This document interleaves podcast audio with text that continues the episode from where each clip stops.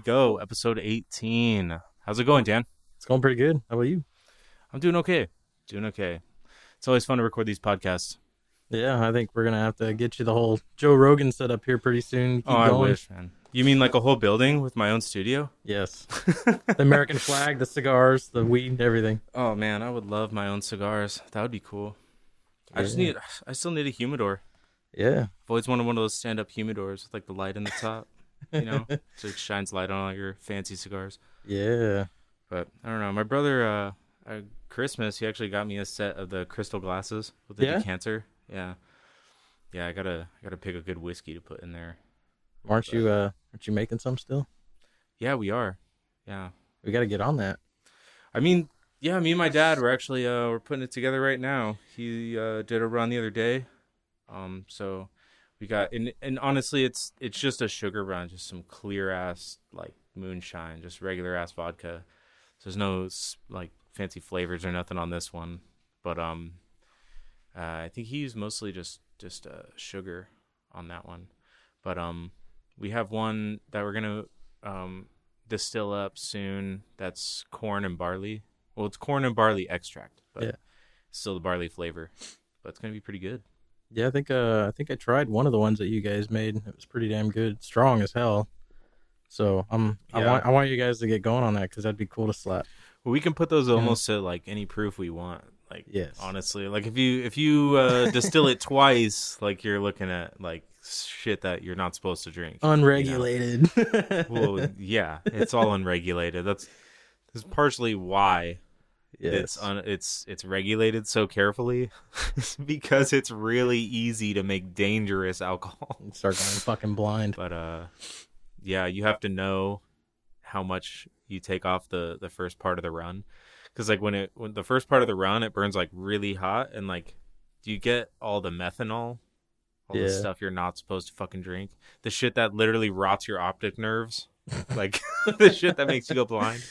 So like yeah, you have to know like take a jar of that and just toss it Yeah. or fuel. You could use it to like light some fires. That'd be dope. Molotov cocktail Yeah. with the heads off a moonshine run. Perfect.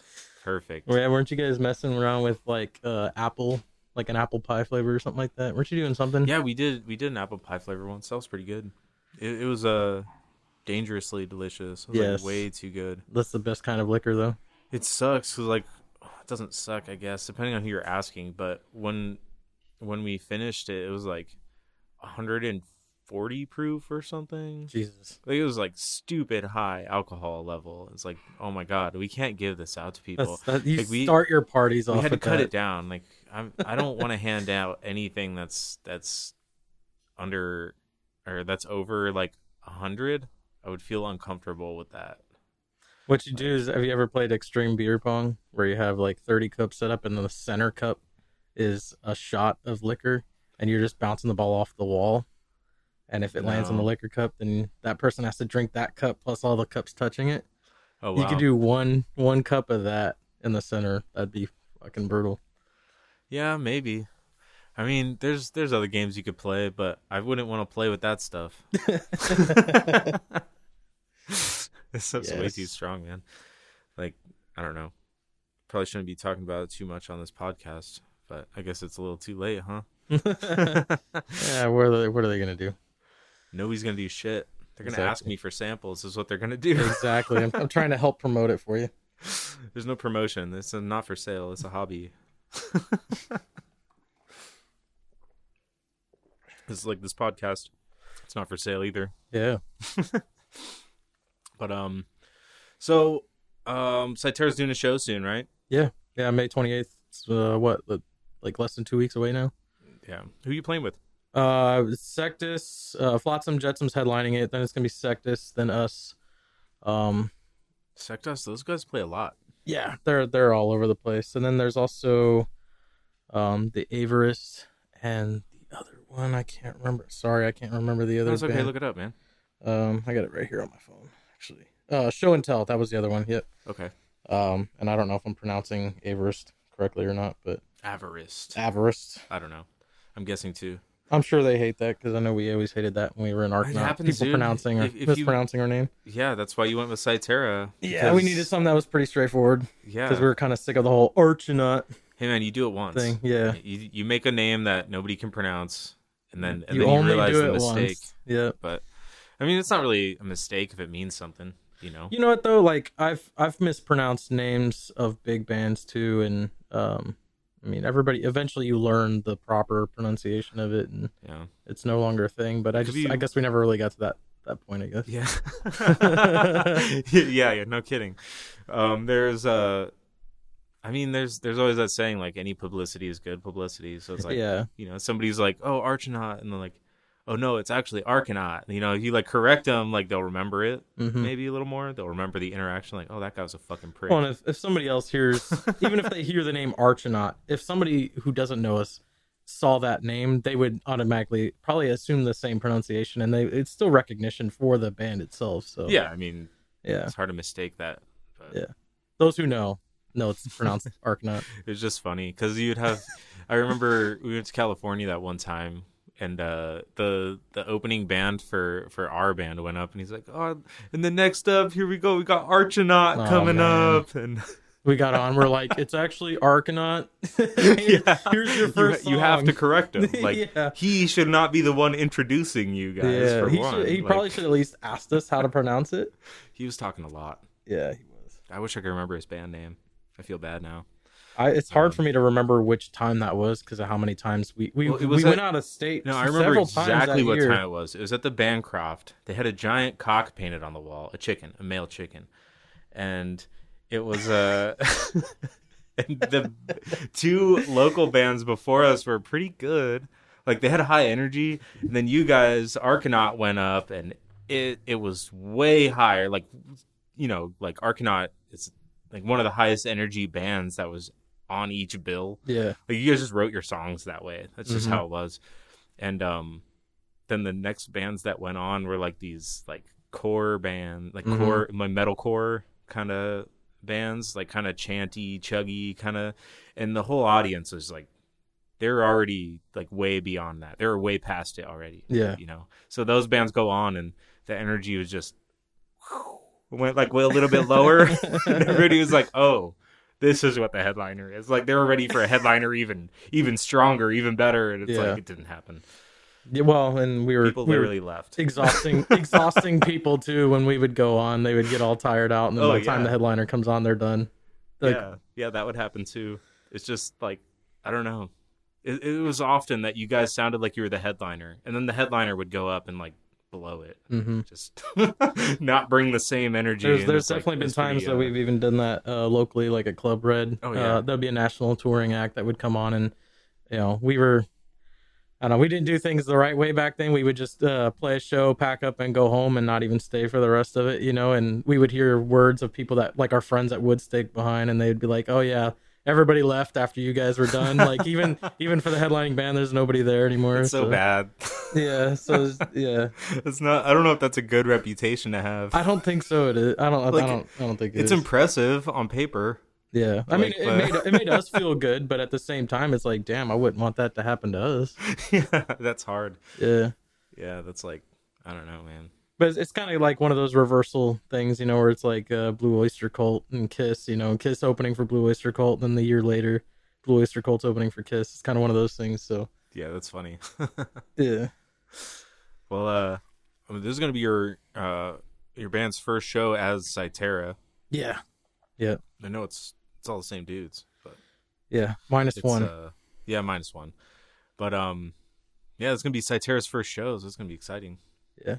Everybody's Um, gonna see Luis singing. oh, you guys, you have no idea what what's coming. Actually, Uh, Luis sounds crazy. No, it's mean- it's honestly um I don't know if I had any necessarily any doubts as far as Luis being front man, but it was just something that we hadn't done yet because obviously he's always done backups, but it's you know doing backups is different than full on going all out, you know, being front man. So uh, having the endurance and um, just to keep going, you know, and doing full vocals through an entire song, I think uh, I wasn't sure if he was exactly ready for that, but he's Yeah. proven me way wrong. Well, I mean, I know that he he like when I would talk with him about music and stuff, he would always talk about how he's like really trying to get into his vocals more than anything else. Yeah. And every time I would sit down and talk with him about the guitars or whatever whatever he's writing, and um, he would just want to talk about singing, like Yeah. vocals, and like Yeah. how he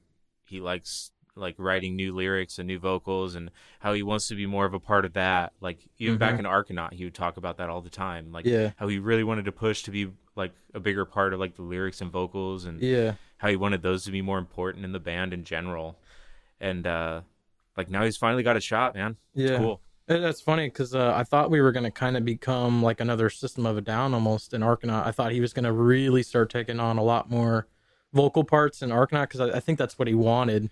yeah, Uh, that was tough Yeah, it was it was definitely tough, and we I, it obviously never got to that point. But I think uh, I think if it kept going, we might have seen that happen. But um, I don't know. It would have been interesting to see if he would have put the guitar down even then.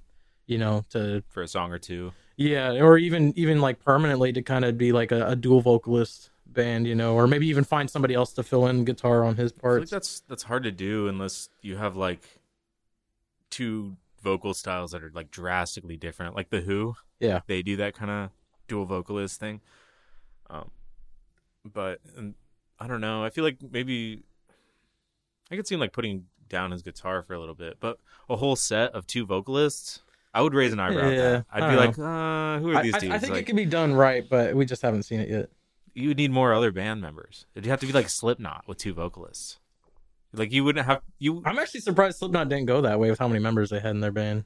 with Corey Taylor. Yeah, at least- at gonna- least, you like, think a he's gonna let vocalist. somebody else. Probably not. He's got Sing. too much of an ego. but it would have been kind of interesting to see how that band would have changed if maybe they had like a backup vocalist or even somebody that did like uh, you know, a, like a 60-40 Yeah. split on vocals or something. Or if they did like a crossover with Linkin Park, Oh yeah, like the, the Chester. Linkin, the Linkin Park of heavy Chester metal. Bennington on a Slipknot album. Yeah. that might actually have been cool. Well, uh, I mean, I, I think it probably could have been because like Linkin or um, Chester Bennington, he did that uh, song with Mark Morton for Mark Morton's solo album, and that shit was dope. Because originally when I heard that, I was like, "You're gonna like Mark Morton of Lamb of God is gonna do a song with fucking Chester Bennington? That sounds weird." But that song ended up being fucking Yeah, badass. artists, man. Yeah, and I think they- it was the last song he recorded before he passed too. So Hmm. it ended up being pretty pretty badass. That's cool. Yeah, man. I mean, I'm all about like hearing what artists can do together and collaborate. Yeah, It's it's when it it's like a collaboration that's based on hype. It's just like two celebrities that do something. yeah. It's just like like the the David Hasselhoff metal album. I listened to that and I was like, oh my god, this is dumb. It's not it's not like a collaboration. I guess that might be a bad example, but it's like gimmicky hype shit like that. I just like ugh. there was a, don't there was that. a lot of buzz around that. I know it's so dumb. Like it was obviously like marketed hype. Like it was not. It wasn't good. Like I, I had to check it out. I had to see what all yeah, the everyone. was I checked it. I looked it oh up too. I God. was like, "What? David Hasselhoff has a metal album? What is this?" Like it was, it was good in its in its own way, I guess. yeah, it but- sounded like a David Hasselhoff metal album. Exactly, yeah, exactly what you would expect from David like Hasselhoff. think of Knight Rider, but metal. oh, jeez. But um, so uh, what else is Cyterra doing after the show? You guys got anything lined up or? Uh, Um, we sort of have something in the works. Um, with a couple local bands, we're trying to throw like another local show together. Uh, probably for July, early July. oh, nice. That's cool. Um, I'll keep an eye out for I that. can't I can't really confirm what bands are going to be on it just yet, or No, who it's through, or anything like that. But I'm wishing if you Uh, guys are like focused on like local or like live stuff, or if you're if you're working on like more music or uh, um, Yeah, so uh we obviously you know, we only have this one EP out right now. Uh it's got 3 songs on it. Uh and obviously that's not enough for a show anyway. yeah, So uh I'm sure people are probably wondering like what other songs are we going to be playing for the show and uh we got technically a second EP already in the works that we're going to be nice. early I guess revealing to people cuz we're going to be playing them for this show too. That's good. I like that shit. Yeah, so we have like another four or five song EP that's coming right after this one, and Awesome. then uh, so we're gonna probably get recording on that. Actually, I could probably start recording that now, even just because we have those songs done and down already, obviously, because we're gonna be playing them. Um, and Luis has been coming in clutch with the vocals and getting lyrics done and stuff like that. I think he's got one song that he's about he's got like one song left that he's got about half the vocals for. So we're we're making pretty good progress on that. So I think by time this show's done, we're gonna be ready to release another EP here shortly, and then Awesome. yeah, we we actually got like two two other EPs in the works. So we got that Oh, one, hell and then we got another one that nobody has heard of yet. So No, that's good. Got a material coming. yeah, a lot a lot um, of material coming. Awesome. Yeah, it's uh if if anyone is uh listening and wondering, you know, what Luis actually sounds like, he's on the intro. Yes, intro to Yep. the podcast. Sounds really good. he sounds like that throughout all of their songs. It's fucking amazing. Yeah, It's actually- huge. I honestly I, I think he sounds way better now actually than he did even two months ago. Like the other Awesome, day, dude. the other day we finally got together because I, I took a little bit of time off because my hands all messed up, but um we finally got I I finally got back in the studio with them because they've been practicing without me, but I finally got back in there with them and uh man, holy shit. Like that I don't know, I guess being away for like two weeks kind of put things into perspective, allowed me to take a step back a little bit Yeah, that helps. and uh like when we got back in there everything just clicked again and i i don't know i just holy shit his vocals sound so good now and i'm i'm really proud to have him as frontman at this point you Hell know yeah, that's so awesome. yeah he's he's doing a really killer job and i know he kind of shits on himself sometimes about it but now he sounds like thing, things Yeah. at first that i thought were gonna be like I, I don't know about that but like he's he's really polished it up and it's really sounding Yeah, really man. good Just gotta let him go. He hasn't really had a lot of time as like a frontman vocalist, so like Yeah. he's got a lot to work out, I'm sure. mm-hmm And like he'll he'll hone his craft, he'll polish it up. Yeah Right now he's been like, you know, guitarist. yeah Kind of a wild guitarist at that. His style is pretty fucking like yeah yeah, I like it. It's like kind of wild, but i uh his vocal style is like really like precise, like really fucking it's it's not like screams, but it's like clean, but it's like rough around the edges. he can he can do a little so bit good. of it all honestly he's uh Yeah. That's that's honestly like because when we were doing a lot of covers that's why i liked going to him for devin townsend covers because he can kind of do the same thing where he can do really good cleans or he can do really good growls and hit ridiculous notes and stuff like that and i feel like a lot of people haven't been able to see that yet so um it's, it's well in the uh, in that one um, battle for sunrise when he he says roots run deep he this Yes. deep and he just run lets that go out for so long. It's like man it's hard to like i remember hearing him do that like in person.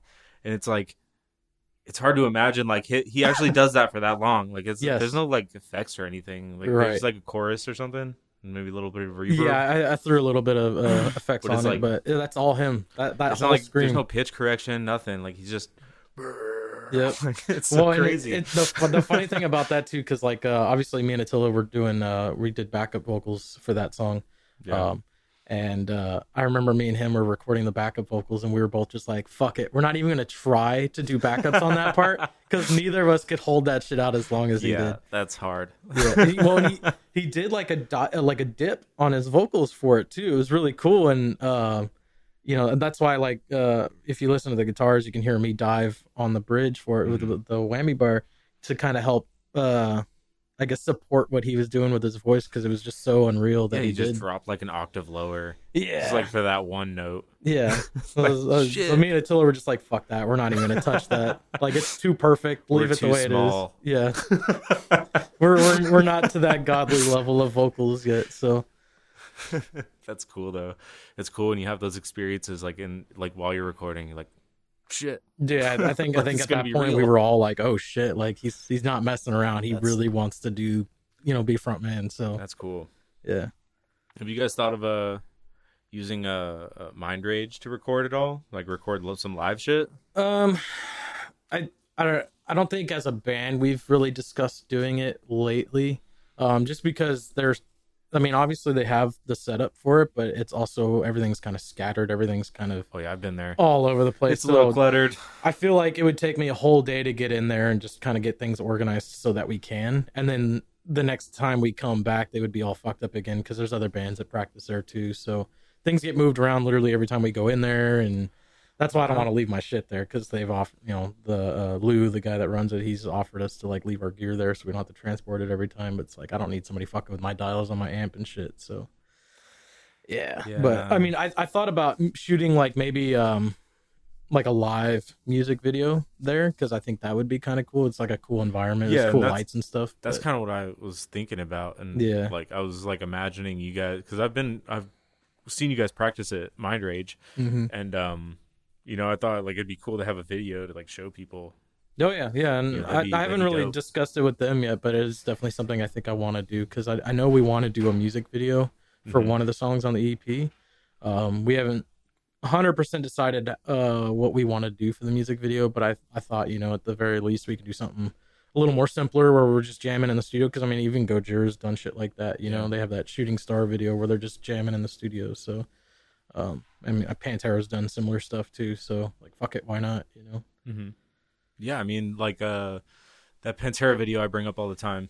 Yeah, The uh what what, what is it um mouth mouth for war yeah, mouth for war. Yeah. that video it's just like strobe lights and black and white Yeah. filters I mean, you can like- even see the shadows of the blinds. yeah You don't see the blinds, but you see the shadow. they could have shot that in the living room like it- you could literally shoot it in the no same room we're in right now and probably get away with it. Yeah, and like that that's a powerful music video. Yeah. You watch it and you're like, God damn, like th- this is just as intense as the music I'm watching. Yeah, Like you can't tell what's in the background. it's all in black and white, Yeah. yeah. It's, it's cool as fuck. perfect. They have, like big ass words flash up on the screen when he screams them, you know? Yeah. Just like simple graphics. Like you could easily make music videos like that that are totally watchable. I'd watch that music video again and they probably paid 20 bucks to get that done. yeah, Like it doesn't cost anybody anything to make a video 20 like bucks that. in the 80s. Oh yeah, Probably like 200 bucks now. so we could we could probably do it ourselves and not pay anybody. Yeah, you already have GoPros and shit. Yeah. He's mine. I don't Yeah. care. Yeah, I mean, I, I bought the the black backdrops over there for like shooting promos and stuff. So like we could easily probably get away with it. Yeah, you got to help me shoot a commercial for this. I'm down. Yeah, just say say when. Yeah, I got to do like some sort of video to like thank everybody who's been listening to this shit because, damn, there's a lot of people.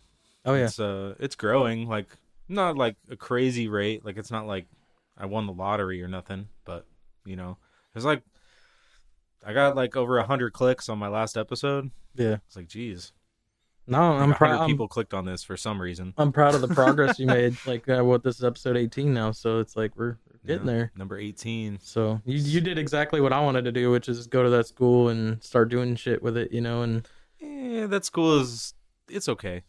If you really want to do studio work, it, it'll teach you a lot about studio work.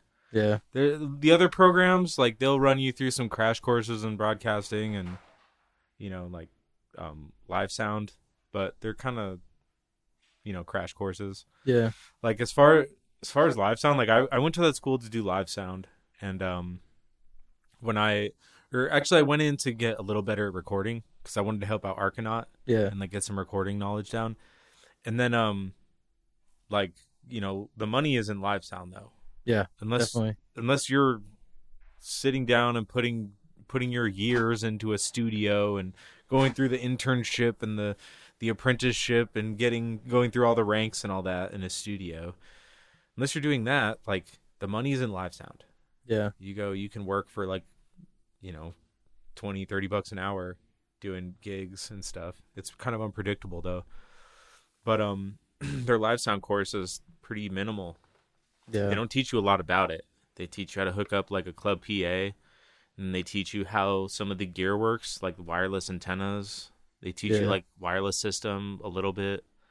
And then they uh I don't they teach you how like amp work, the amps work and crossovers and stuff, but you know, it's pretty uh it's pretty basic.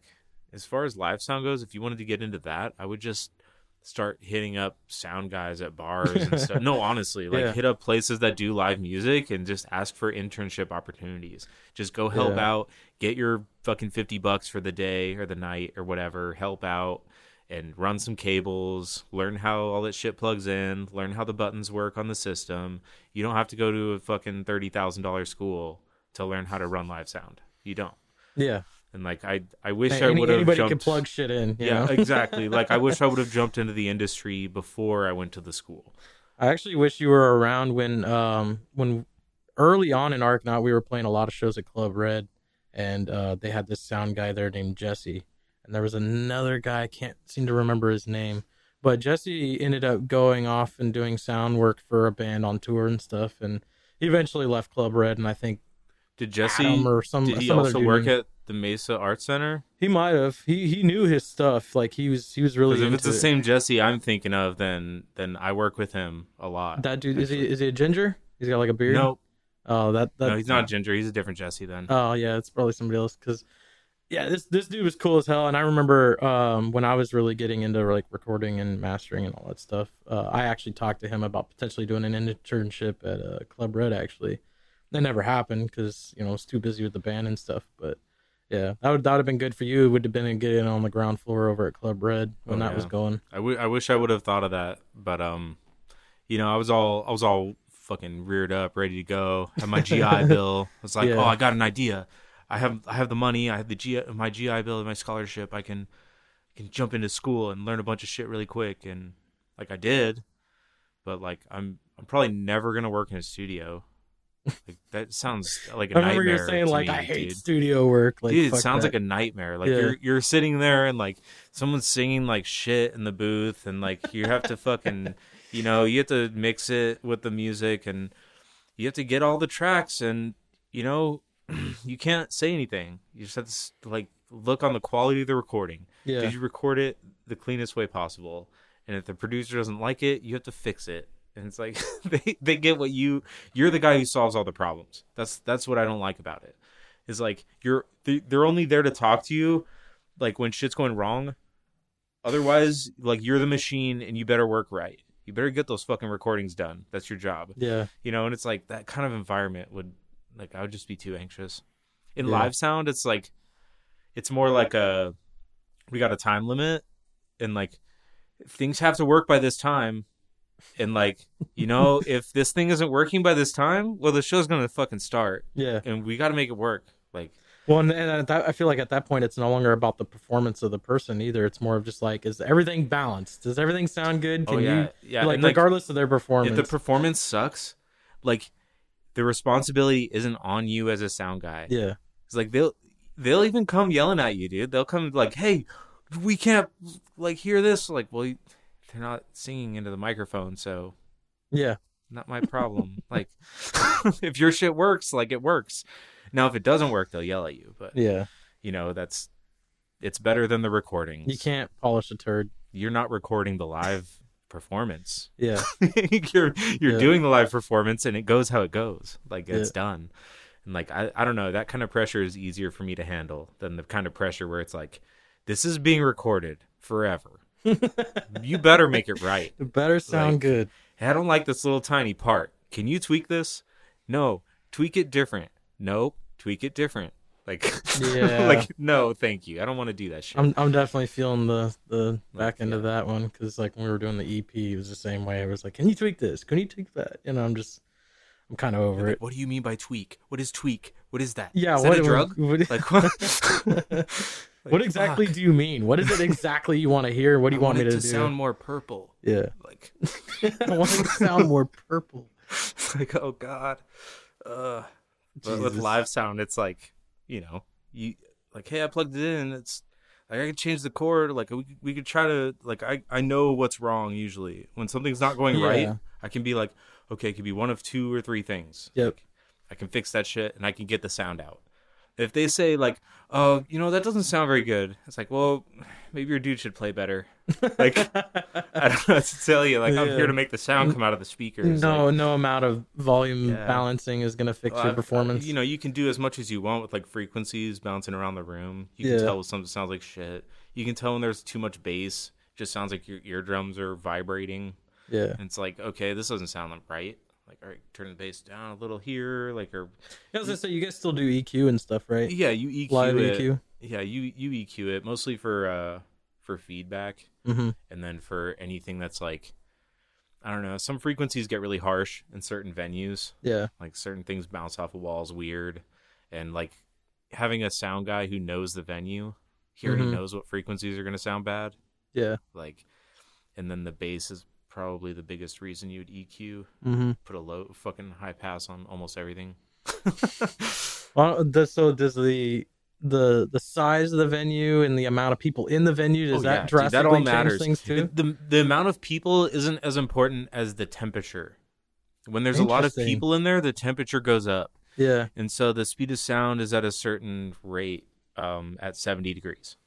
It's, See, I didn't even I didn't even yeah. know temperature had anything to do with sound Well, waves. it's measured at 70 degrees Celsius because that's like normal room temp. yeah. Like so, if you hear like sound travels at you know 11,030 feet per second, like that's at 70 degrees. At 90 degrees, it's more like you know 1200 or 1300 per second. Like it's closer to that. It moves a lot faster in hot like environments. I had no idea. So when you're calculating like you know slapback on the reverb and like a venue like Club Red at a Mhm. metal show, Yeah. the temperature is going to go up. Oh, so yeah. like they might have to adjust the settings, although I doubt metal show like sound guys at metal shows really touch it up that much. You know, if it was like a lot of people in a a show that was like cleaner, less distortion, maybe like a jazz show or something where there might be a lot of people with some high energy, but it's like supposed to be clean notes and you don't want reverb destroying it and I don't know, you might want to mess with like the the delay on the on the stacked array that's hung above the people Yeah. or whatever. You have to mess with the delay on the milliseconds that it delays. Or else it's gonna sound stuff, like it's yeah. phasing. It's gonna give you a weird phaser sound and I don't know. I think to my knowledge, uh, especially at Club Red, those guys they would just you know, you know, set the faders and let it go, and then they would just sit there and hit their vape while we're playing and not Yeah, adjust dude. anything. You know, With metal you can't hear it. yeah, like the that weird phaser like you, you're not going to hear it dude there's Yeah. so much going on there's so much Mhm. loud like people are screaming there's like loud guitars and the vocalist is he, you're not going to hear a phaser on the vocals that's for sure like there's probably uh like three chorus effects and a reverb on it anyways. Like so you know it's like most metal has so much effects you're not gonna you're not gonna catch any of that that distortion in the room. But like cleaner shows you would. But yeah temperature affects sound for sure. Yeah, I had no idea. That's crazy. Uh, in colder places it moves slower like a thousand feet per second. Wow. you calculate your delay differently. But yeah i learned all about that in CRAS a little bit about that i should say. And then like when i was hanging out at the uh, orpheum theater for my internship um my uh my cousin dylan was helping me out with that. He was like teaching me how like all the line arrays. And he was running me through the Smaart program where you have like a reference mic in the center of the venue. And like it'll calibrate it and like tell you like within how many decibels your speakers are are calculated or like calibrated. And you can tell whether you have to like recalibrate a speaker just toss it or like get a new one or like Jesus. it'll it'll dude it's it's That is so, much more like scientific than I thought it it, is would so be. So crazy like there's so, there's so many programs that'll like kind of auto set your room Yeah, but like you should still know what you're looking at. You can't just push go. You know, you have to know like what does this mean? Like what am I doing here? Because like I saw one time a Mexican show came through and uh this dude was like, "Do you have Smaart?" And Dylan's like, "Yeah." He's kind of like surprised, like, "Uh, yeah." It's like, "Okay, cool. That's all I need." Dylan's like, "Um, okay." okay. sure. like that's not what a sound guy would say, but all right. Jesus. and you know, when the show has their own sound guy, you just kind of like you show them the ropes. Like here's our house, here's the venue, here's the inputs, here's our board. Like here's where your mains are gonna be. Here's how you switch what you're gonna looking at, and then they're like, okay, cool. Like here's a good how to get to your EQ, and then that's pretty much all the sound guy needs. Like if they're on tour, they just need the EQ and like yeah. pretty much it like how to do the ins and outs and uh yeah most boards are pretty similar Yeah, I'm sure they've probably got it um, streamlined at this point where most of the soundboards are pretty similar. oh, i shouldn't say they're similar but most of the professional soundboards they are set up to like you know accommodate a touring yeah, I'm sure they have a lot of the act, so same like uh, they have the same features and stuff. Yeah, they're just probably approached a little differently. yeah you just need to know where your inputs are where your outputs are going and then how to get to the eq so you can kill any reverb or any uh feedback and then after that it's like you can pretty much just sit there and like wait for any problems to happen Well, I'm, I'm sure that uh, like a touring sound person, they probably have experience in multiple brands and types of soundboards for that reason. Yeah. It's funny, uh the guy at CRAS, Keith, which I just learned they fired him Damn. crazy shit. Like I heard from one of the union people in the theater. They're like, "Hey, uh, you and Jesse were talking about CRAS. Jesse's a CRAS graduate too, but um, he's like, "Hey, you guys were uh, talking about CRAS. Um, uh, Peter, the theater instructor over there, he was telling me they they fired Keith Damn. just like out of the blue. We're like, what?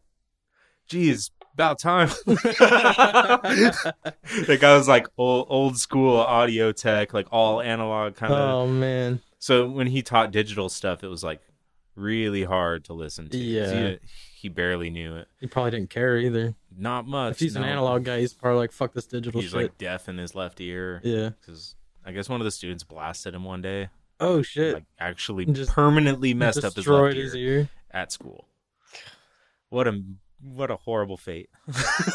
Right. Your job is in like, audio, and oh, you're you're down one and ear. a student blasts your left side, like while you're standing next to a speaker trying to like mess with it. Like, they turn right, it we're on. Not, we're not going to certify this kid. oh, here's the problem. Unmute. Boom. Oh man. Yeah, that had to hurt bad. But um, he was like really rough as far as like his humor. Yeah. Had like the old school Little humor, you dry. know? Well, dry humor, but like you know, you know, if you do this, and you're a fucking idiot. Uh. you know, it's it's like he his language is just out there too. It's like, god damn, this guy's an instructor. Like, holy shit, this day and age. Jesus. Like, I could see him being an instructor like 10, 20 years ago, but damn, Probably offended somebody and got fired for it. absolutely what happened. I don't know the details, but I'm damn sure that's what happened. yeah, like, he more than offended likely somebody got offended and fucking reported him. Yeah, whatever. But um, yeah, that guy uh, he just blew my mind that he was like deaf, and still working as an audio guy. Yeah. Like ah, I don't know. I forgot where I was going with Keith, but where where were we on before I started talking about Keith? Like we were on a story. The temperatures of sound Mhm. waves and stuff like that. Yeah, I, I forgot why I brought Keith up, but uh, yeah, that guy's a trip for sure. Jesse can tell you all sorts of stories about him. It's funny. Jesse told me that he's he. I want him on the podcast someday. I Got to get him on here. But uh, he was telling me he's uh he's doing live sound for a long time. Like, like, you know, he never really went to college. He just jumped into the live sound game Yeah. like around the local scenes and stuff. And uh I think he did sound for like the Marquee for a little bit. You know, he did a lot of local scenes, a lot of metal and punk shows. And um he uh he said he already already had a whole bunch of experience before he went to CRAS. So he dropped like, you know, twenty thousand dollars to go to CRAS. Or I think he said it was like sixteen thousand Yeah. when he went. Like the tuition was like sixteen. Probably a little cheaper. Yeah. And because it was like ten years ago Yeah. and um, he said when he went, he was like blown away by how simple it was. He was What? Like, Damn, like I've been in the live sound industry, and like this is like fucking baby shit. Like the way he talks about it, it's funny, but like Like I kind of wondered about the integrity of like CRAS It's- because uh, it's not a it's, it's, not a about short the course. Like it's what nine months, and they they certify you in like fifteen different things. And certify is a a very uh that's a loose word there. Man. yeah, apparently so. Because like, how do you certify somebody in fifteen different things in nine months? And it's you want to get one- certified level three on Dante? Do you know networking? Go to Dante.com and uh, type in certification. Level one course, you can pass that in less than an hour. So you're level one Dante certified. Okay, level two. If you know anything about networking or Ethernet cables or how any of the IP numbers work or anything, you can get level two certified in about two hours. Like this, this is certification for one program, Dante. You know, it's like Well, damn, the- I'm level two certified in Dante. you can be within a couple hours, man. Like you just like you can go on the websites and get certified. They just point you in the right direction for these certifications.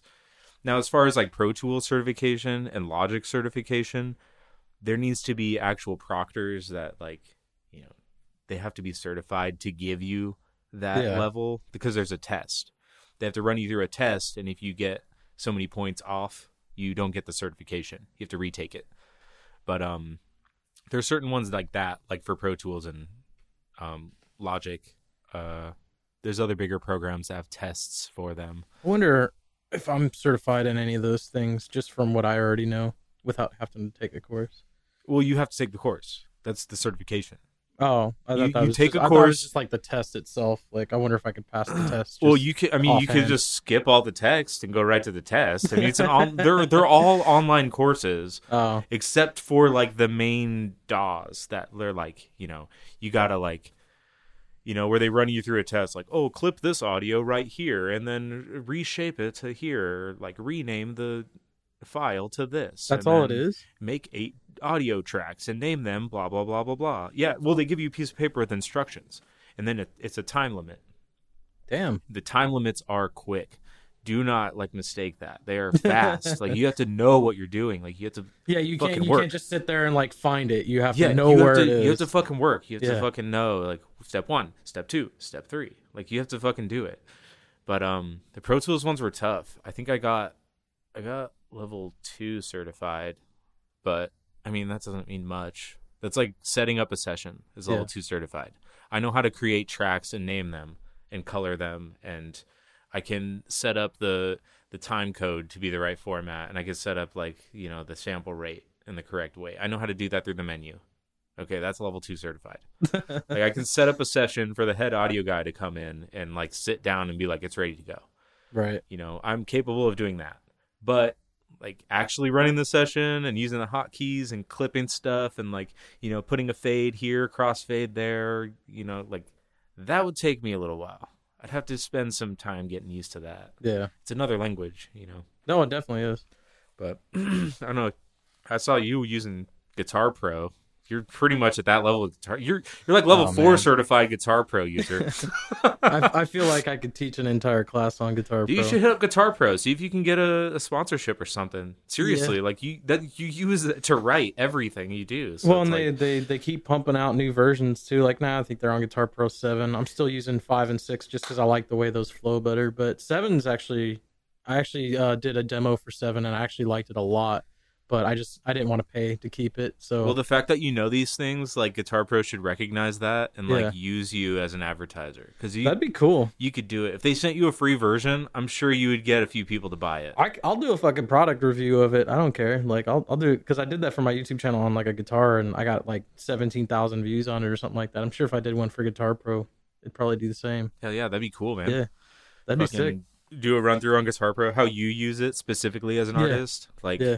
It would be cool if it was more like a unique thing more than a tutorial. Like, this Yeah. is how I use it, and Mhm. like you know, and then like, you can give a demonstration about how fast your workflow is. Like, here's my workflow. Here's what I know because it I seems like every time I, I I tab something out in Guitar Pro in front of other people, they're like, "Jesus Christ, you're quick at this Dude, it's thing." impressive. I've seen you do it, and it's impressive. I saw you tap drums in Guitar Pro. I was like, dude, like I know it's just like hit, hit, hit, hit, hit, but it's like you're you- you know which hits, which numbers mean which hits, and you're just Yeah, I've- I've memorized all the code for it. It's it's it's fun to watch actually, but Yeah, it, yeah, I'm sure that would make a good video. Guitar Pro would be all into that. I'm sure. I'm trying to get There's got to be someone who'd be interested in it. yeah, I'm trying to get Attila on that level too because I think it'd be really cool to have him writing his own drum parts in Guitar Yeah. Pro, and then he could send them to me, and then I can like maybe write some riffs to it or something like that, you know. And I think it could be extremely beneficial to him. I To wonder if have. it'd almost be easier to like have him write just with a MIDI kit. You know, like That would be cool. Like, I don't well, know that, if that, was half the reason why I wanted to do the electric kit because um, I can actually have the kit run the electric kit ran into my computer and it'll actually tab his hits out for yeah, that's that's and I, what I, mean. I think that would be a really cool way because then he can like he's like tabbing it out without tabbing it out. He's just playing, you know. yeah, and like it would be cool to have like a just a keypad next to him, a controller for record and stop. Yep. And something that he could just record like four clips in a row, like record this, play out a beat, stop, and record this, play out a different beat, and stop. Like he needs a notepad, like a Yeah. audio or a MIDI notepad, almost. You know, All he would really need that'd is be cool as fuck, dude. um because Reaper does it. So what you could do, um, it- he's got a laptop with Guitar Pro on it now. So if if we got Oh, him like cool. a small interface that had a MIDI input on it, you can run the MIDI from the drums to the laptop or to the interface, and then he can record his MIDI into Reaper and then export that MIDI file and import it into Guitar Pro, and it'll automatically tab everything out for him. Oh, okay. So that's one way he could do it. It's just a matter of getting him to understand. You just To set the hits to different numbers or whatever. Yeah. Okay. because so like the the the electric kit right here it's got um you can assign a number to it. Oh yeah, sure. So you can assign the numbers to the correct numbers in Guitar Pro, and it'll automatically just tab that all out with the correct. yeah, it's just the MIDI key. Kick is one, I'm sure. Snare is two, or whatever. Yeah, Like, yeah. They, they all have their own number to them. But yeah, it's it's it's actually really easy, and I didn't realize how in depth it went until I got this kit, and then I started playing around with it, and then I started tabbing stuff out. Oh yeah, dude. That's I actually wrote a drum beat for Planetos using the electric kit, and then Attila went with it. So was like cool. That was, that was kind of a cool way that like I I wrote a drum beat for Planetos, and he Yeah, used it, you know, but by using the electric kit and tabbing it out that way. Because there's times where like I'll I can I can play a drum beat better than I can tab it for some reason. Like sometimes tabbing can be a little limited as Yeah, far as makes sense. creativity goes. So sometimes you just need a flow on a kit to come out with the thing that you're trying to get out of your head kind of Yeah. thing. And that's that's how that happened and you know, that's that's half the reason why I wanted the kit so that I can do that a little bit more. Yeah, that's cool, man. I'm I was excited when you you said you're uh, um, dropping money on an actual electric kit.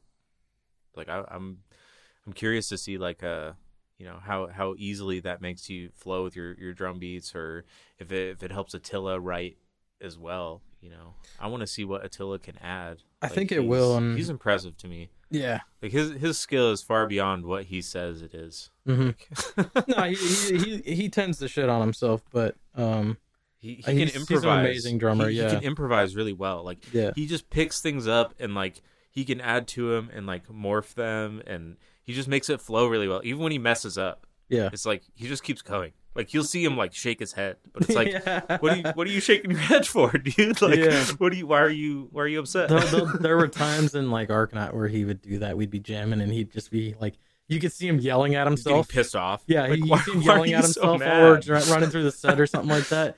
And then we're all just sitting here like, no, dude, that was fucking sick. And then we'd end up making that change as part of the song, you know? And He's it's like, like, pissed off. Like, whatever, dude. yeah, it was like one of those happy accidents. It's like whatever. Fuck off. Yeah, We'll, we'll add it. Fine. Yeah, yeah. No, he's he's he's an amazing drummer, and he just doesn't give himself enough credit for it. Yeah, it's crazy. I want to see what he can do for sure. There's been times where I'll hand him like um, you know, a song obviously that I've tapped the drums for and he'll he'll he'll roll with it, he'll learn it, but then he always adds his own twist to it and sometimes it ends up being completely different than what I initially wrote for it and ends up being way better. You know, he's done that already on this EP, so um I'm really excited to see what happens for the next EP. Yeah, that's cool. Yeah.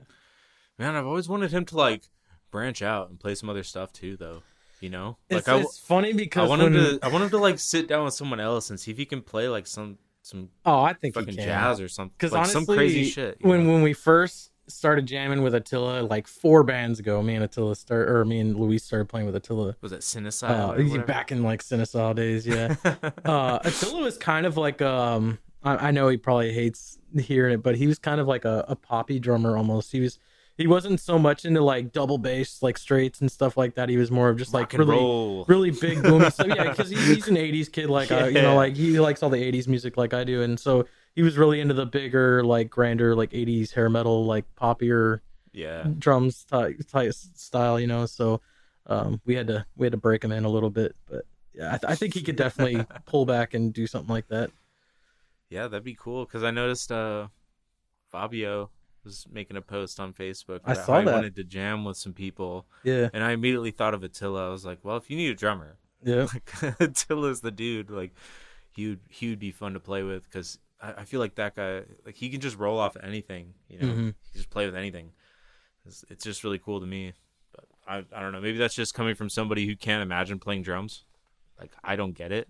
I can't I can't do it. Like I've sat in front of a drum kit and I've like I've tried to like imitate a drum beat. I'm Oh, like man. I don't know what the fuck is I gotta going- move like, all four limbs Uh, in sync to do something. Like I like I like playing with keyboards. I yeah, can see all the buttons. Like they're, Yep. they're right there in a row.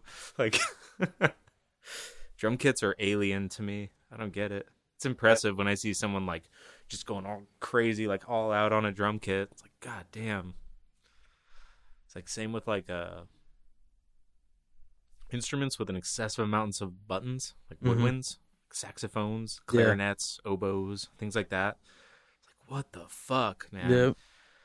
I guess technically, I don't know. All the button are the buttons in this in order. I don't think they are on woodwinds, are they? No. They're so not like in I, order. I you used have to learn I used the to play clarinet, and there you'd be like going down the clarinet, and then all of a sudden you got to hit a button back here on the backside, yeah, like for a bigger, another note, a bigger hole or you that gotta a hit bass. you got to hit this weird thing on the side to get this note down here. To Yeah, get a flat or a Yeah, sharp, it's you have to hit the pinky. shit. Yeah, I remember I played saxophone when I was like in third and fourth grade. yeah. Just a long time ago, but I'm like, man, saxophones are cool. I wouldn't mind picking one up again, but man, woodwinds they just sound so confusing. I have I have trouble with a piano. Oh, you gotta take a break? All right, hold on. All right, so we're back. We're back. Always got to have a pee break. There's almost every single episode. There's one. Whatever. Especially when you're drinking beer. Like every episode. Yeah. Okay. so uh anyways um i i just like talking about Cyterra.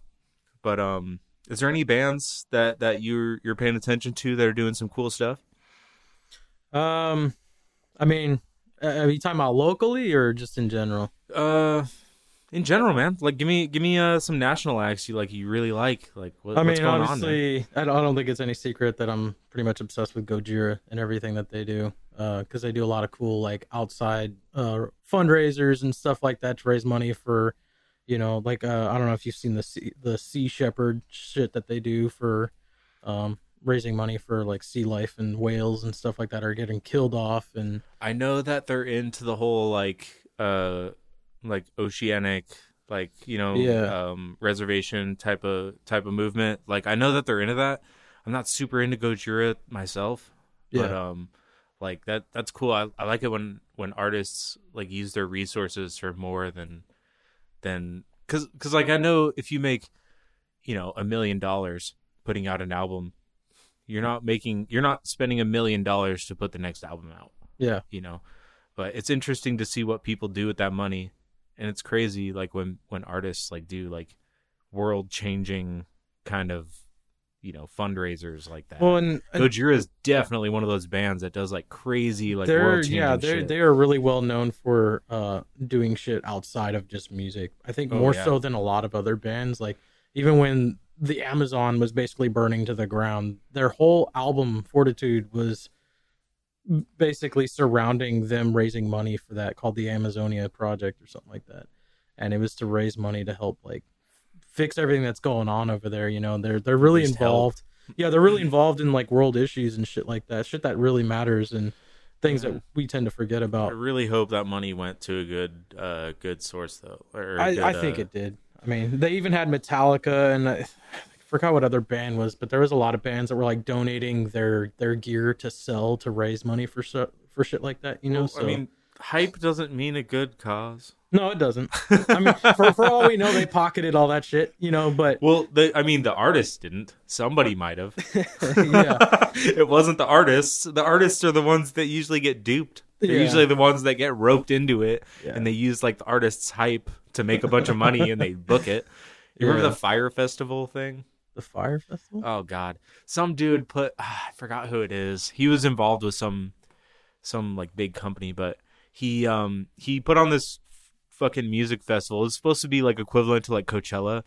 It's it was called Fyre Festival, F Y R E, and he sold all of these tickets and all of these VIP packages for like like catering and like hotels and and all like crazy packages for like thousands and thousands of dollars.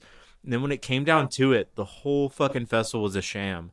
And like people went and the living arrangements for like these VIP packages were like fucking tents.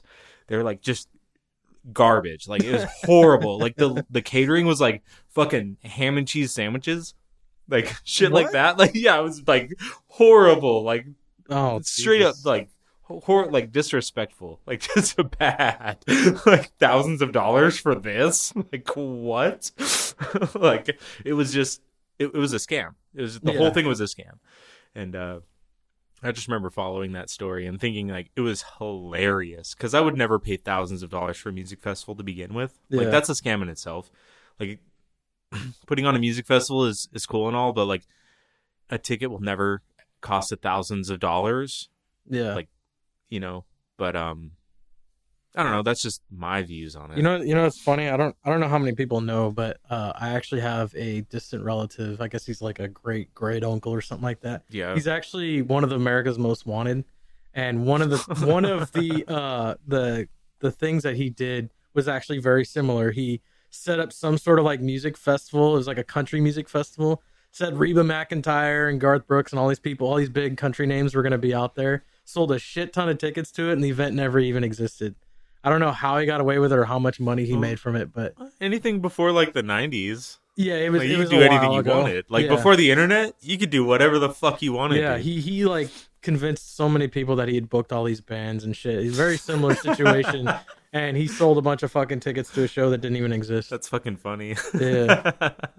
That's fucking nuts. Scam a whole bunch of people. Yeah.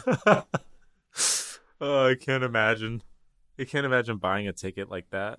just like either showing up or even just learning about it. Like I just I wonder what? how he did it. Like, did he set up a booth to sell He tickets? just or went like to what did- Kinkos, Mm, maybe. printed out a bunch of flyers.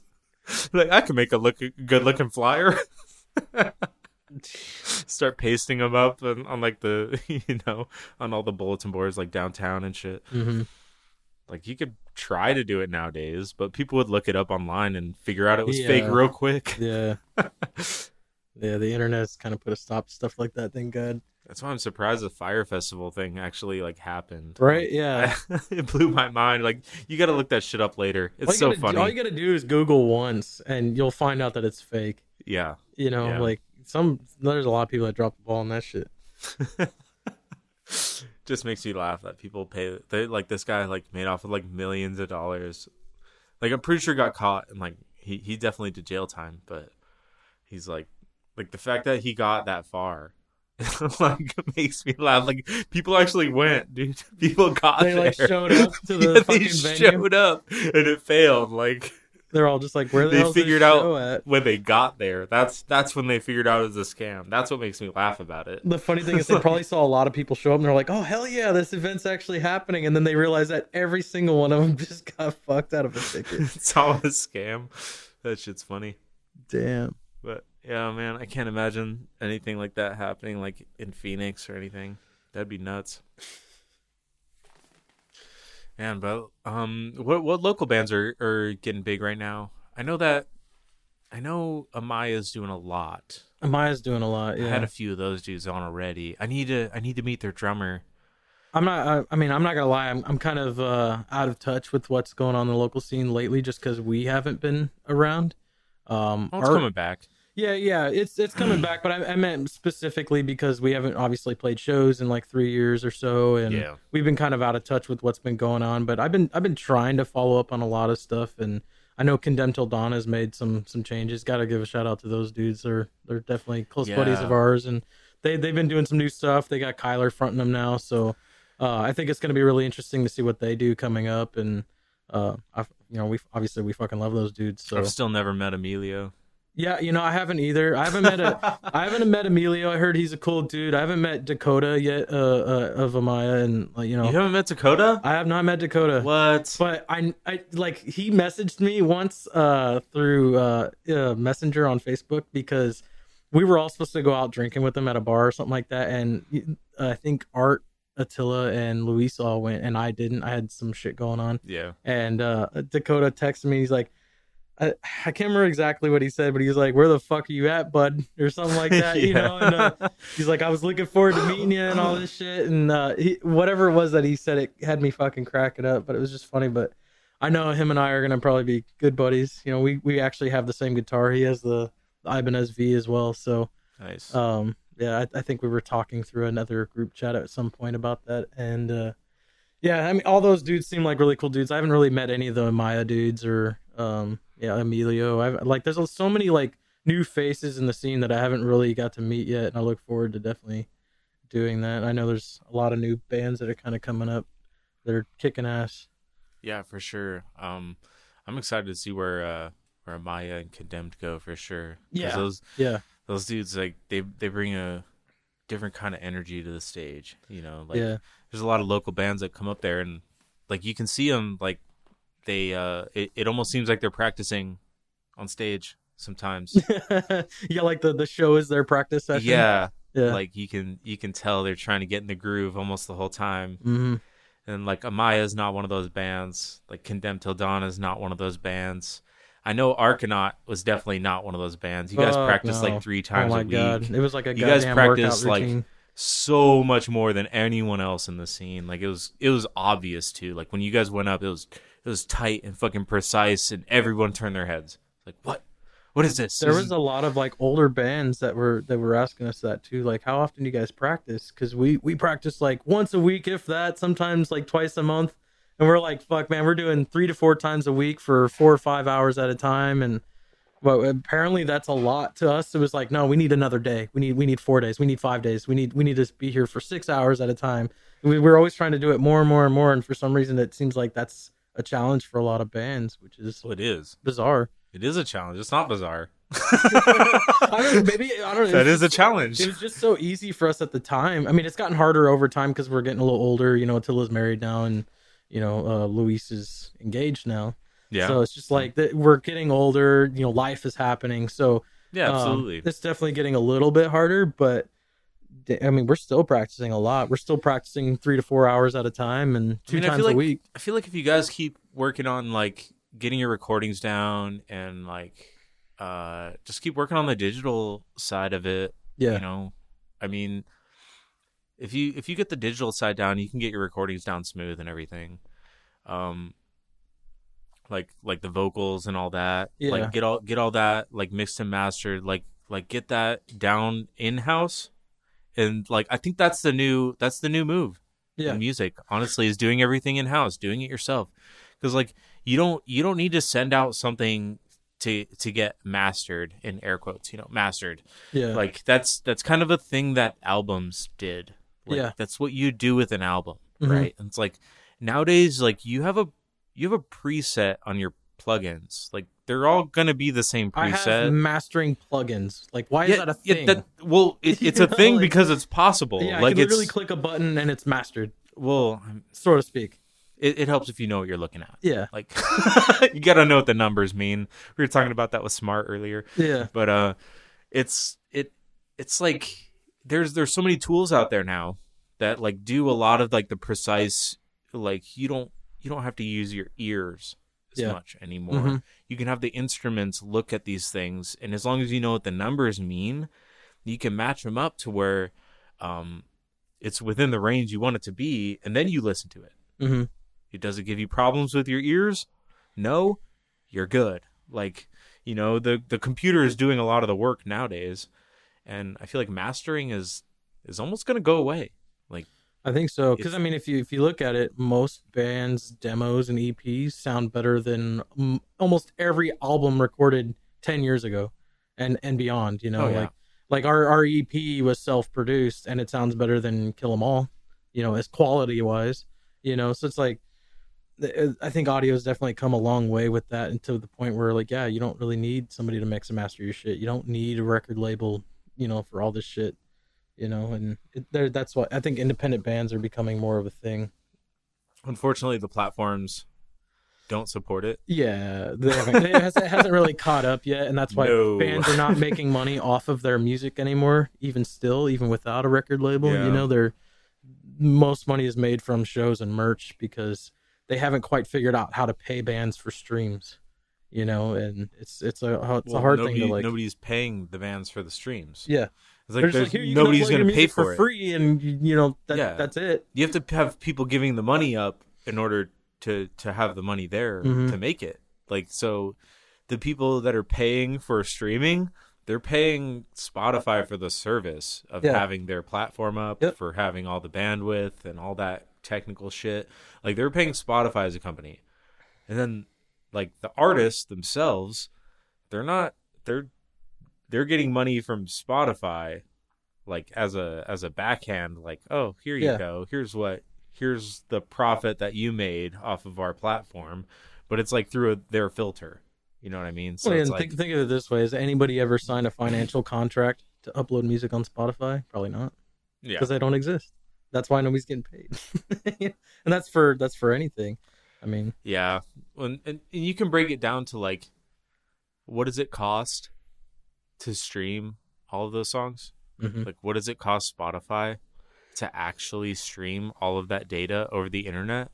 What does it cost them in in like even down to like the power they use? Mhm. You know, what does it cost in administrative costs and all of these things? Like, all of that shit takes out of the profit of the artist, and it's like, as long as they're running the service and doing all of that for you, they're going to be taking the money for it. Yeah, One hundred percent. So it's like you know what's and I'm only saying Spotify because they're the biggest one. And Yeah, they're the one there's obviously others to. out there. They're the YouTube of music.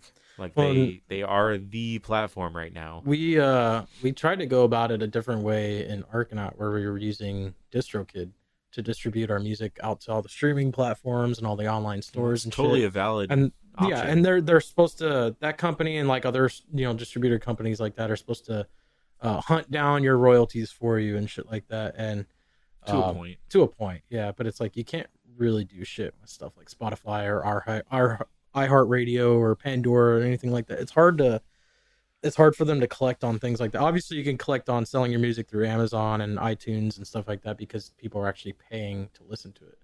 Whereas like on Spotify, you're not really paying to listen to it. You know.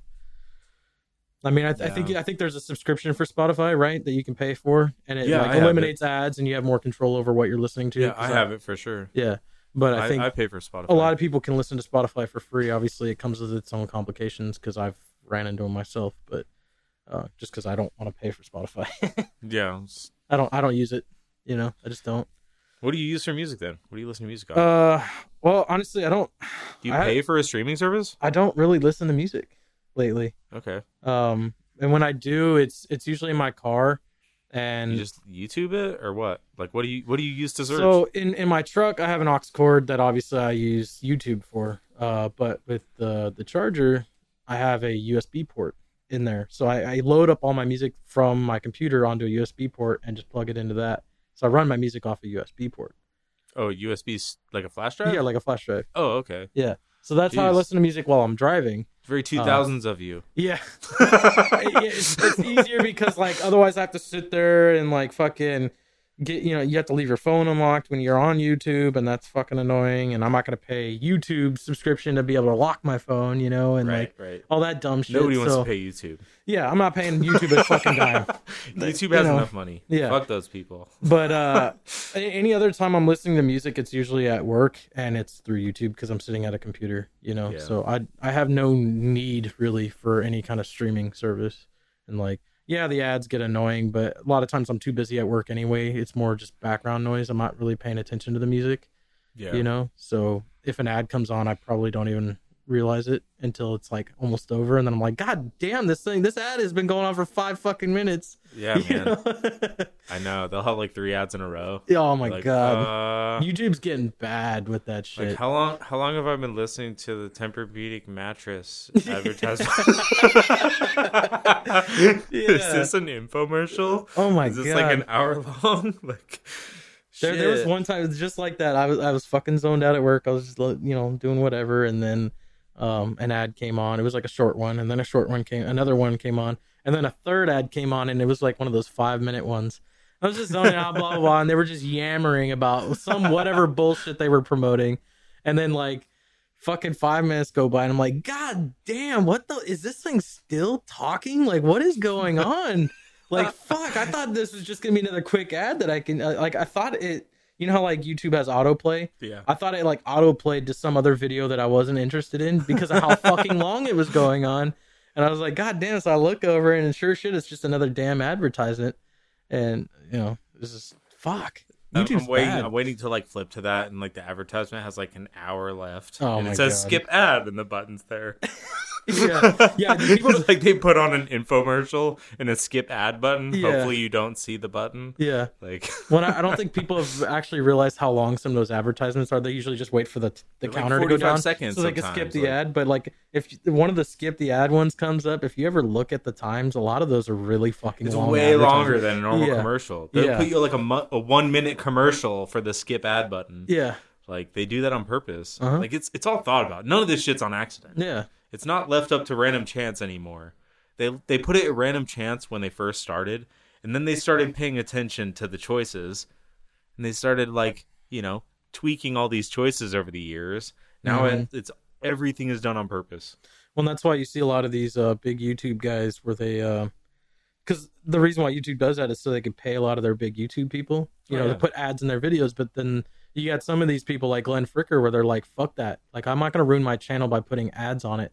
But if I'm gonna do that, you guys need to be paying for like my my Patreon or whatever the fuck else that they got going on.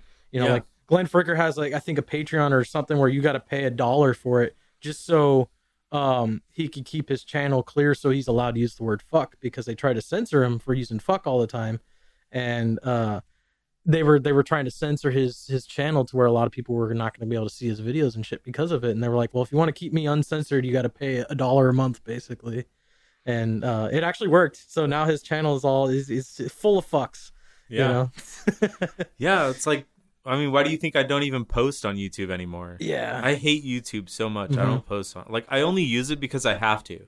That's Yeah. where people upload videos. Like Mhm. there's nowhere else really to watch current videos. Well, and one one of the damn settings when you're uploading a video too is like, is this video like kid friendly content? It's like, No, absolutely No. fucking not. but then they still try to censor you on it, even when you label it as such. Yeah. You know, so it's like, I know. like in in this, it's hard too because you have to, you have to select one. And when I was uploading the content for Cyterra, you know, it's like, well, I mean, it's it's not not kid friendly. You know, it's just music. You know, and I don't think we say fuck or anything like that in any of our songs. I mean, maybe once. That's the only word that matters. Yeah, and so it's like, Can you do- understand it? Yeah, but it's like, so do do you- do you label it as kid friendly? You know, because then if you do, then it, then it puts it on like a kid friendly Yeah. uh platform, uh, like as far as like who your audience base is. So it's like, well, so then I have to label it as not kid friendly, uh, just so we could get the right kind of viewers. But then that means anybody under the age of eighteen, you know, like kids and you know going to high school, they're not gonna be able to find our shit because of that. I don't, I don't know exactly what their their process for that is, but it's like Honestly, if they're going to high school and they're listening to metal, they probably have their age listed above 16 anyways. They probably do, but I'm, I'm, I'm just I'm just saying it's I like it definitely limits the the upcoming kids like listening to our music, you know, because it's like fuck when I was well, in that's high tough school. anyways, but I, I feel like the angle there would be just get their parents, right? Their Yeah, parents I mean, probably listen to metal anyways. Yeah, I mean, like you said, or you just falsify your age. I used to do that. Yeah, dude. You know. YouTube. I, I was never 16 on YouTube. Yeah, yeah, Like I, I don't care how old I was in real life. On the internet, I was at least 18 Mhm. every single time. every time. Every time. It was like it was so stupid back then. I'm sure nowadays they like access your camera, look Well, at your face, that's- and like you're a kid. Well, that's why we were It's 13 on fucking MySpace. You know, Yeah. when you weren't supposed to be. There's an age restriction for MySpace. Oh, we yeah? were 13, still rocking MySpace. Oh yeah, I had a MySpace. Yeah. Well, it was just like a checkbox. It's like, are you 18? Yes. Yes. Okay. it's like, Sure the they- fuck am. all right, our legal diligence is due. Like uh, we're good. Yeah. We did our due diligence. Like we're good.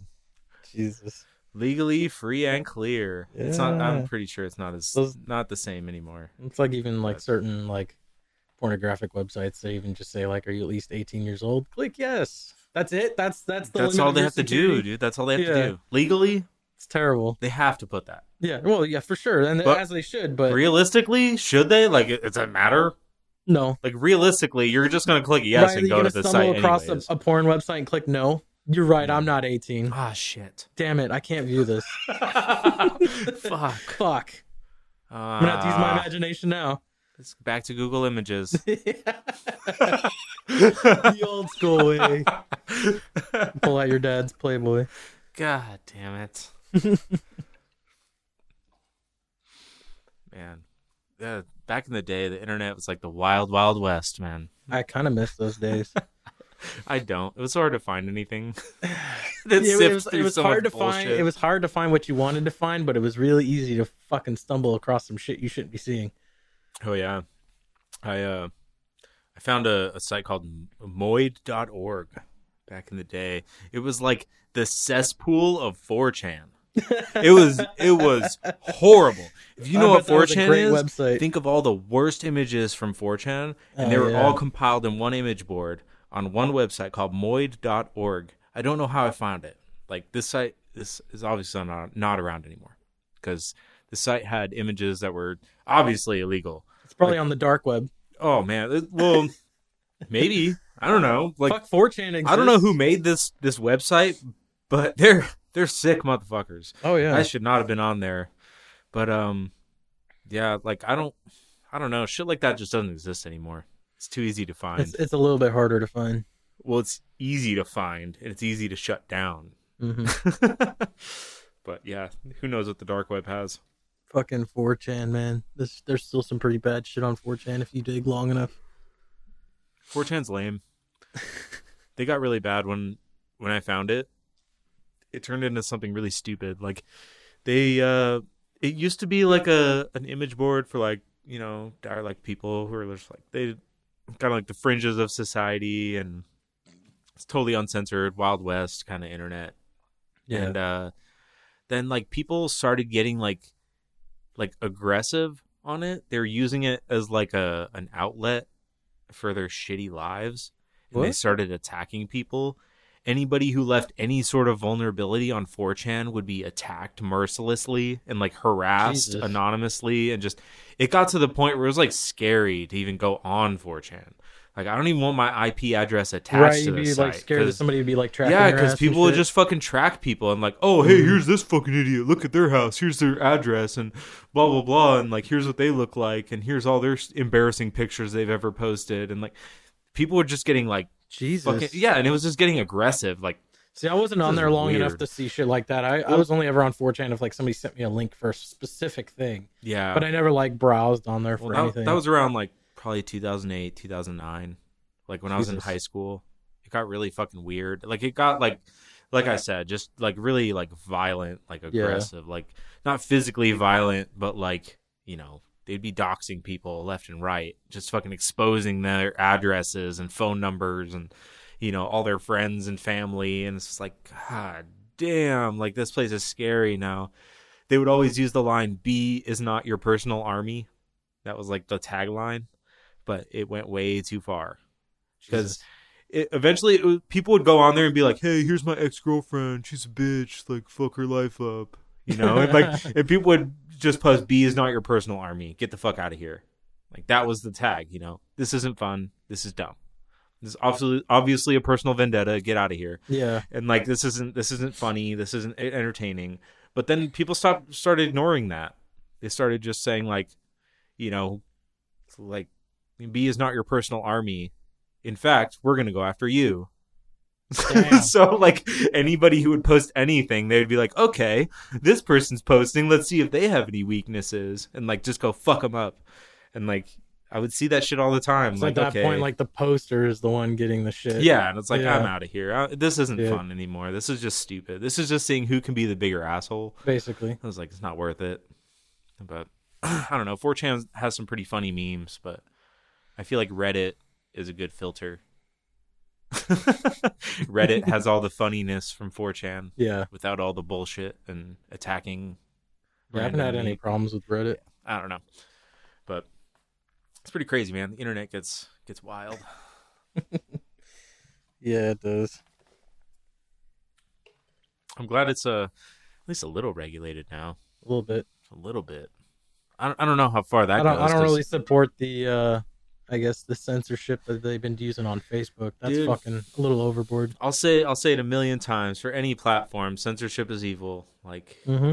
it, and, and it just comes down to that. Like, you got to let people decide what's right and wrong. Ultimately, um, and fuck when you start censoring people and saying like, "Oh, we don't think this is right. You guys can't say this." Like, okay, why? Like, what? Like, maybe somebody else should ask that question. Why? Yeah. Like, maybe maybe somebody else should decide they shouldn't listen to this. Well, it's like it got to the point where it's like the left runs Facebook The left runs everything. and the left runs all the fact checking.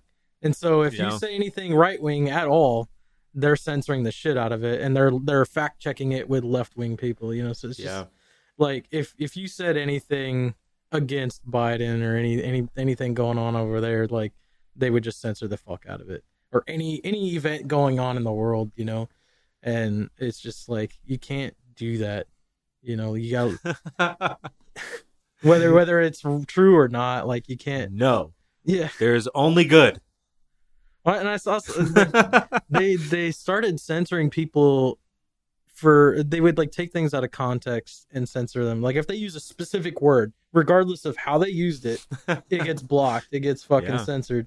It's like you're not even paying attention to the context. Well, it's an. AI. It's a program. Yeah. So, oh, if they say this word, then uh, demonetize them. But like so somebody I know they they quoted a movie or something on like it was like a, a, a it was like a, a chain a thread that was going on about people talking about certain quotes from movies and blah blah blah and it was it was all fun and games nobody was like attacking anybody but somebody used a quote from a certain movie and it ended up using words that Facebook doesn't like so they censored the whole fucking thing and that person got like a 30 day ban because of it and it's like what the fuck? They were just participating in the thread you know? It wasn't like any harassment towards anybody or anything like that. It's just because they're not paying attention to shit like that they're just censoring it.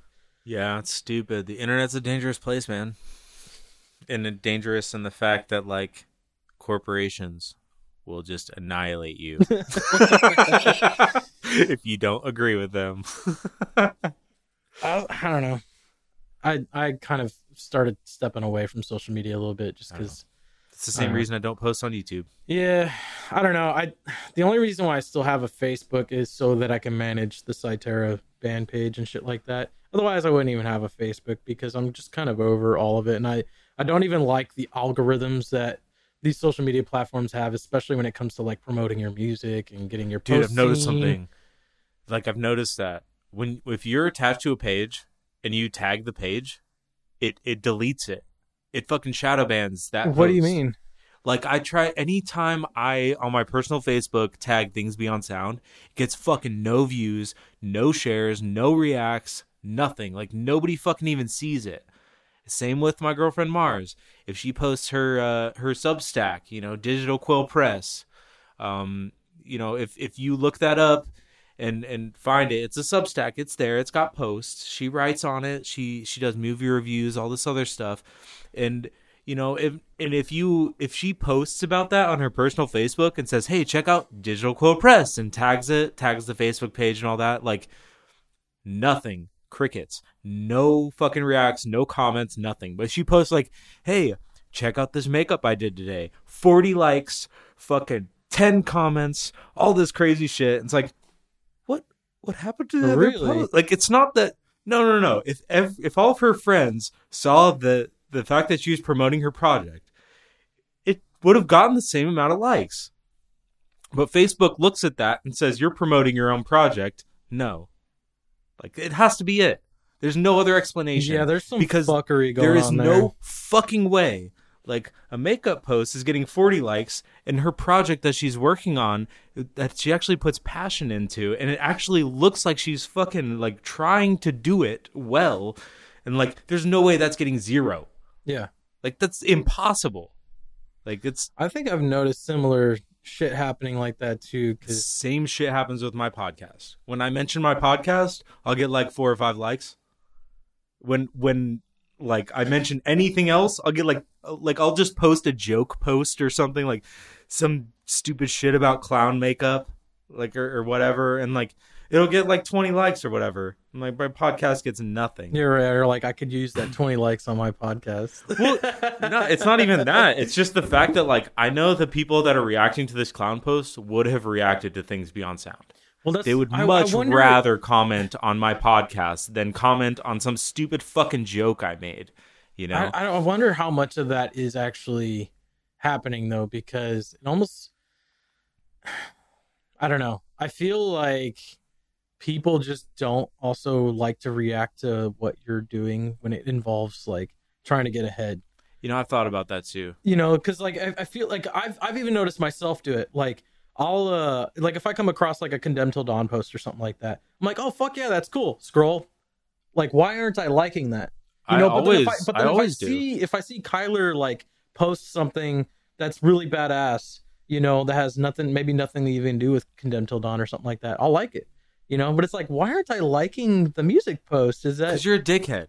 Maybe i mean I, I, it's, it's honestly not Any anything that I'm, anytime like- anytime I see projects that my friends are involved in, I always leave a react. Something. Right, but I know the algorithm needs not, it. It's I know like they I'm like it. mentally, intentionally, like not like intentionally not liking their page or anything like that. It's just I, I, What's I- the I- value of clicking that button? It's, I mean, it's a lot to us. It's a lot to the people it, who means make the post. It, it means more to us than people realize. Like a hundred hearts. as as the person know? who made the post, it means a lot. Yeah. As the person giving the like, it doesn't mean shit. So just give it. yeah, one hundred percent. Even if you don't want to like hold the button and make a No, different no, I'm, shape, I'm guilty of like, that. You can I'm, just I'm have the extremely thumbs guilty up. of that. Okay, so uh, Logic decided to shit the bed on me. it gave me an error that said disk too slow. Solid. Quite a mystery. Anyways, it erased about 25 minutes of recording. We were talking about how the Facebook algorithm kind of fucks you over when you're trying to self promote. If you tag anything you're involved in, it'll shadow ban you for that post. I don't know what that means exactly, but uh, we were talking about the proof of it. It gets pretty fucking nuts. like, you post something that you're involved in, and it just doesn't show your post to anybody. It's weird. But um, we were talking about that, and uh, you know, we talked about a lot of other things, and um, the podcast was about to a close, and uh, you know, I looked over and saw that error. um, so that's twenty minutes of information you'll never hear. But I know for a fact that Dan is.